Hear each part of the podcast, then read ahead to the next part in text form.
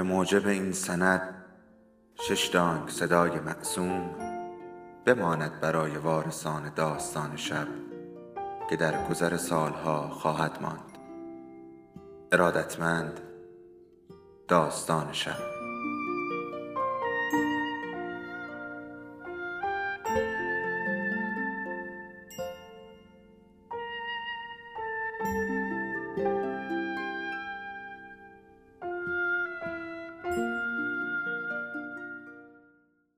یکی بود یکی نبود.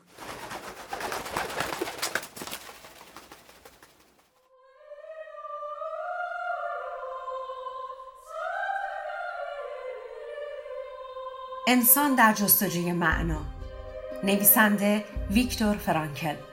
مترجم علیرضا ارجا انتشارات شمشاد.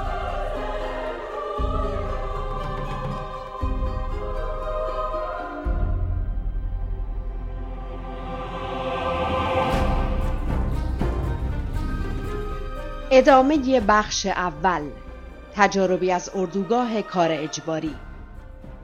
هرچقدر که جبهه مقاومت نزدیکتر می‌شد زندانیان را گروه گروه به اردوگاه های دیگر انتقال می‌دادند. مقامات ارشد اردوگاه کاپوها و آشپزها همگی فرار کرده بودند. در آن روز دستور داده شده بود که اردوگاه باید تا غروب آفتاب کاملا تخلیه شود. حتی اندک زندانیان باقی مانده بیماران و تعدادی پزشک و پرستار هم باید اردوگاه را ترک کنند و تا شب اردوگاه را به آتش بکشند و کاملا بسوزانند. بعد از ظهر خبری از کامیون هایی که قرار بود برای انتقال بیماران بیایند نشد. شاید آنها هم فرار کرده بودند. ظاهرا قرار بود زندانیان باقی مانده به همراه اردوگاه به آتش کشیده شوند و به همین خاطر برای دومین بار من و رفیقم تصمیم به فرار گرفتیم. به ما دستور دادند که جسد سه زندانی را خارج از سیمهای خاردار دفن کنیم. من و دوستم تنها کسانی در اردوگاه بودیم که هنوز قدرت و توانی برای کار کردن داشتیم. تقریبا همه زندانیان در چند کلبه که هنوز مورد استفاده بود در تب می سوختند و هزیان می گفتند. اینجا بود که نقشه کشیدیم. برای حمل اجساد از یک وان قدیمی و کهنه به عنوان تابوت استفاده می کردیم که قرار شد هنگام دفن جسد اول کوله پشتی او را در آن مخفی کنیم و در زمان حمل جسد دوم کوله پشتی من و با دفن جسد سوم فرار را آغاز کنیم. دو مرحله اول طبق نقش پیش رفت. وقتی برای حمل جسد سوم برگشتیم منتظر دوستم بودم که مشغول پیدا کردن چند تکنان بود. تا در چند روز آینده که در جنگل هستیم آزوغهی برای خوردن داشته باشیم. همچنان منتظر بودم. چند دقیقه گذشت و همینطور با نیامدنش بیقرارتر می شدم. بعد از تحمل سه سال حبس داشتم آزادی را با لذت تمام تصور می کردم و با خودم می گفتم چقدر خوب می شود که به سمت جبهه جنگ فرار کنیم. اما کار به آنجا نکشید. درست در همان لحظه ای که دوستم برگشت دروازه اردوگاه باز شد و ماشینی به رنگ کرم که صلیب سرخ بزرگی روی آن کشیده شده بود آهسته به داخل محوطه رژه وارد شد. نماینده کمیته بین المللی صلیب سرخ آمده بود و حالا دیگر اردوگاه و تمام زندانیانش تحت محافظت او قرار داشتند. نماینده در خانه روستایی در همان نزدیکی ها مستقر شد تا در صورت بروز هر حادثه ای نزدیک محل حضور داشته باشد. حالا دیگر چه کسی به فکر فرار بود؟ جعبه های دارو بودند که از ماشین پیاده می‌شد و پاکت پاکت سیگار بود که بین همه توضیح می‌شد از ما عکس می گرفتند و شادی و سروری بود که از آسمان می بارید و دیگر نیازی به ریسک کردن و فرار به سمت جبهه جنگ نبود. در میان آن همه شادی که یک باره بر سرمان ریخت کاملا جنازه سوم را فراموش کرده بودیم. سرانجام به همراه دوستم دوباره به سراغ جنازه رفتیم و در قبر باریکی که برای هر سه جنازه کنده بودیم دفنش کردیم. نگهبانی که ما را همراهی می کرد که تا حدودی آدم بیازاری بود ناگهان تبدیل به یک آدم معدب و ملایم شده بود. او می‌دانست که ممکن است ورق برگردد و به همین منظور قصد داشت با مهربانی رضایت ما را جلب کند و به همین خاطر در مراسم خواندن دعا که قبل از تدفین اجساد برگزار کردیم شرکت کرد. بعد از آن همه فشار و استرسی که در چند روز گذشته تحمل کرده بودیم به خصوص آن چند روز آخر که با مرگ دست و پنجه نرم می کردیم جملات عرفانی ما با خدا برای رسیدن به صلح و آرامش پرشورترین و پرحرارت ترین واجه هایی بودند که می توانست از زبان بشریت خارج شود. آخرین روز زندگی در اردوگاه با خیال آزادی گذشت. اما ما خیلی زود شروع به جشن گرفتن کرده بودیم. با اینکه نماینده صلیب سرخ به ما اطمینان داده بود که توافقی صورت گرفته و اردوگاه نباید تخلیه شود ولی همان شب افسران اس اس با چندین کامیون و دستور تخلیه کمپ سر رسیدند. آخرین زندانیان باقی مانده باید به اردوگاه مرکزی فرستاده می شدند و از آنجا ظرف مدت 48 ساعت به سوئیس انتقال داده شوند تا با اسرای جنگی معاوضه شوند. ما به سختی می توانستیم افسران اس اس را تشخیص دهیم. حسابی مهربان شده بودند و تلاش می کردند تا ما را متقاعد کنند بدون ترس و وحشت سوار کامیون ها شویم و به ما می گفتند باید به خاطر این خوششانسی شکر گذار باشیم. زندانیانی که هنوز رمقی برایشان باقی مانده بود خودشان به سمت کامیون ها هجوم بردند بیماران و ناتوانها را به سختی سوار بر کامیونها کردند. من و دوستم که دیگر نیازی نمی‌دیدیم کوله هایمان را مخفی کنیم در گروه آخر ایستاده بودیم که قرار بود سیزده نفر از ما را سوار بر کامیون یکی مانده به آخر کنند. پزشک ارشد سیزده نفر لازم را جدا کرد و ما دو نفر را نادیده گرفت. آنها سوار شدند و ما جا ماندیم. متعجب و ناامید پزشک ارشد را سرزنش می کردیم و او هم خستگی و حواس پرتی را بهانه می کرد و می گفت فکر می کنم که هنوز خیال فرار در سر دارید. مضطرب و نگران گوشه ای نشستیم و کوله هایمان را پشتمان گذاشتیم و در کنار باقی زندانیان منتظر کامیون آخر ماندیم. زمان زیادی را معطل شدیم. بعد از مدتی که از فرط هیجان ناشی از روز آخر و ساعات پایانی اردوگاه حسابی خسته شده بودیم و مدام میان یأس و امید دست و پا می‌زدیم بر روی تشکهایی باقی مانده از اتاق نگهبانان دراز کشیدیم و همانطور لباس پوشیده و آماده سفر خوابمان برد ناگهان صدای توپ و تفنگ از خواب بیدارمان کرد. نور ناشی از شلیک گلوله و خمپاره به داخل کلبه می آمد و همه جا را روشن کرده بود. پزشک ارشد با عجله به داخل آمد و فریاد زد که همگی روی زمین پناه بگیریم. یکی از زندانیان که کفش به پا داشت از تخت بالایی بر روی شکم من پرید و روی زمین پناه گرفت. این پرش ناگهانی من را کاملا از خواب بیدار کرد و متوجه اطرافم ساخت. تازه متوجه شدیم که چه اتفاقی افتاده است. جبهه جنگ به اردوگاه ما رسیده بود.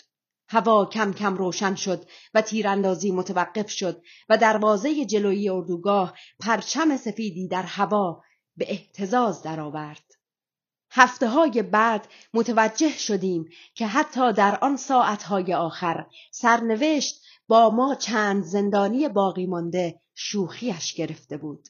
آنجا بود که فهمیدیم چقدر تصمیمات بشر ناپایدار است به خصوص وقتی پای مرگ و زندگی در میان است. بعدها عکس هایی را دیدم که در اردوگاهی کوچک در حوالی اردوگاه خودمان گرفته شده بود. دوستانمان که در آن شب سوار بر کامیون ها شده بودند و گمان می کردند به سمت آزادی سفر می کنند به این اردوگاه کوچک منتقل شده بودند و آنجا در کلبه های کوچک محبوس و سوزانده شده بودند. بدنهای نیمه سوختشان در ها قابل شناسایی بود. این ماجرا دوباره داستان مرگ در تهران را به یادم آورد.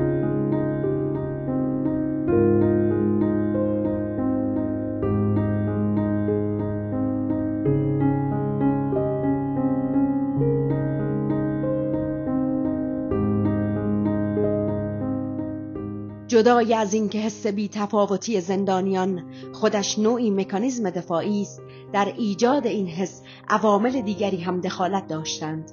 گرسنگی و کمخوابی از جمله عوامل ایجاد این حس بودند که در زندگی عادی هم همین تأثیر را دارند. و همچنین باعث آسیب پذیری شدید زندانیان که یکی دیگر از مشکلات ذهنی آنها بود می‌شد. دلیل دیگر کمخوابی در زندانیان وجود شپشها و حشرات موزی بود که به دلیل عدم وجود بهداشت و سلامت در کلبه های پر جمعیت تعدادشان فزونی یافته بود. این حقیقت هم وجود داشت که نبود سیگار و قهوه هم تأثیرات منفی خودش را بر روی بیحوصلگی و زودرنجی زندانیان میگذاشت. در کنار تمام عوارض جسمانی عوارض ذهنی متعددی هم به شکل یک مجموعه در زندانیان وجود داشت بیشتر زندانیان از نوعی حقارت و فرومایگی پیچیده رنج می بردند. همه ما روزگاری برای خودمان کسی بودیم یا حداقل خیال می کردیم آدم مهمی بودیم اما حالا حالا با ما مثل یک تکه سنگ بی ارزش رفتار می کردند. اعتقاد به ارزش درونی بشر به چیزهای والایی مانند معنویت متصل است و زندگی در اردوگاه نمی‌تواند به سادگی آن را متزلزل کند اما چه تعداد از انسانهای آزاداندیش به این توانایی دست یافتند که ما از زندانیان انتظار داریم بیشتر زندانیان بدون تفکر آگاهانه در مورد این موضوع خود را پست و حقیر میافتند و این امر زمانی کاملا مشهود می‌شد که زندانیان تضاد ناشی از ساختار جامعه شناسی مفرد در اردوگاه را مشاهده می کردند. زندانیان برتر، کاپوها، آشپزها، انباردارها و نگهبانان اردوگاه با توجه به قوانین این حقارت را به هیچ وجه مانند سایر زندانیان احساس نمی کردند بلکه گمان می کردند افتخاری نصیبشان شده است حتی بعضی از آنها را توهم بزرگی فرا می گرفت واکنش ذهنی زندانیان به این گروه اقلیت عزیز شده به صورت حسادت و اعتراضهای آهسته بروز داده می‌شد که گاهی هم جنبه های دیگری از جمله شوخی به خودش می گرفت. به عنوان مثال شنیدم یکی از زندانیان با دوستش راجع به یکی از کاپوها حرف می‌زد. داشت می‌گفت تصور کن من آن مرد را از زمانی که فقط رئیس یک بانک بزرگ بود می‌شناسم. آیا این خوشبختی نیست که به چنین مقام والایی در دنیا رسیده؟ هرگاه که بین اکثریت تحقیر شده و اقلیت به عرش رسیده تقابلی پیش می آمد که از این مدل اتفاقات زیاد هم رخ می‌داد به خصوص هنگام توزیع غذا نتیجه چیزی شبیه به انفجار بود به همین دلیل زودرنجی در زندانیان که دلایل جسمانیش پیشتر گفته شد هنگامی که فشارهای ذهنی به آنها اضافه می‌شد شدت می گرفت. جای تعجب نبود که بیشتر مواقع این تنش به درگیری ختم می شد.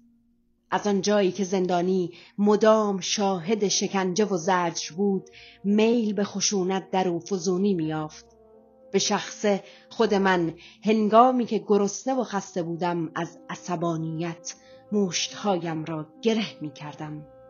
به خاطر بیماران تیفوس به ما اجازه داده بودند که در کلبهمان بخاری داشته باشیم و من برای اینکه در طول شب آتش خاموش نشود مجبور بودم بیدار بمانم و به همین دلیل بیشتر مواقع خسته بودم.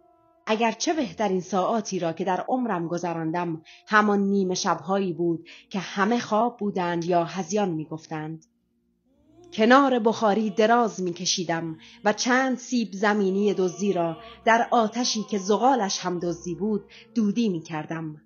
اما باقی روز همیشه احساس خستگی و ضعف شدیدتری داشتم.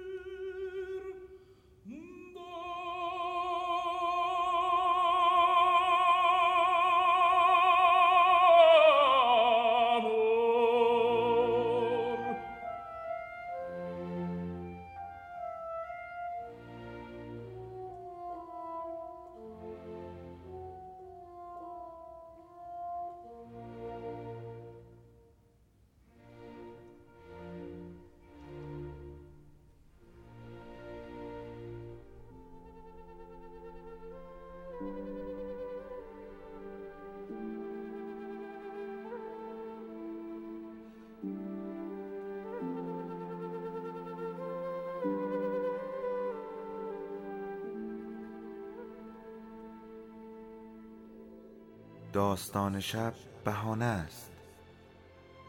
برای با هم بودن دور هم نشستن شنیده شدن.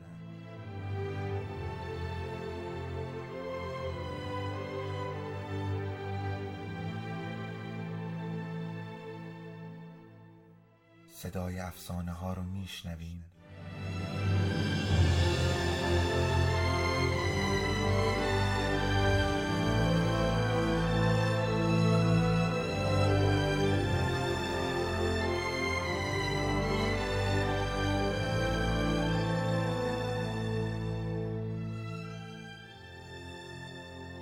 شبتون بخیر.